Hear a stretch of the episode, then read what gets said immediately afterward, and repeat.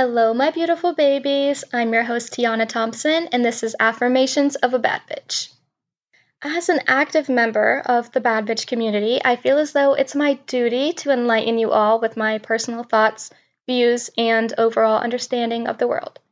Now, tell me why I was in line at Starbucks and had an entire epiphany about letting people show me who they are rather than creating this idealized version of them based on what I think they could be. I think this is especially important to remember in terms of romantic relationships, at least for me, because I finally accepted that I can't fix anyone. No matter how hard you try, you can't love anyone into living to their potential. No matter how much you want them to grow, they have to want it for themselves. You can't force that.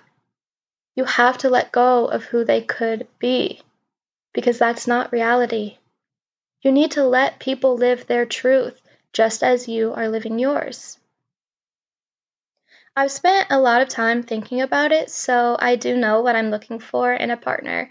And it can be hard because it's exciting when you hang out with someone new or start kind of dating someone new, but for God's sake, please let them show you who they are. Let them show you how they will treat you. Let them show you how they express anger, how they communicate, and how they love themselves. These are insights into your possible future with this person. Pay attention to how they treat you in a simple disagreement. Do they dismiss or validate your feelings? When wondering how your future is going to look with someone, look at what you're being shown right now. At my old, wise age of 23 years old, it's very empowering to know that I will never settle in love. You will never find me going through any man's phone because you'll never find me in a relationship in which I do not feel stable and secure. You will definitely not catch me telling anyone what they can and can't do because, once again, you won't find me in a relationship with someone whose values don't align with me or our commitment to one another. It's important for us to see people as they are so that we can make decisions about our connections with the utmost respect to our own well being. Say your partner expresses interest in someone else and wants to leave you. I know it hurts, but you have to let them.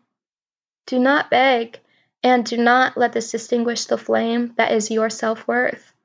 Let them leave, because you deserve a love that does not stray. You deserve to be cherished. So, however, someone is going to treat you, let them and act accordingly to your boundaries. I know it feels impossible because you have such a big heart and you have such a deep understanding of the trauma and the wounds of others, but you can be empathetic while still standing in your power. Never forget who's in control. It's you. It's always been you. The love you feel inside and the love that you send into the universe will be returned to you. Be open to receiving it. Now let's say our affirmations. Repeat after me I am strong. I am kind. I am loved. I send love. Again, I am strong. I am kind. I am loved.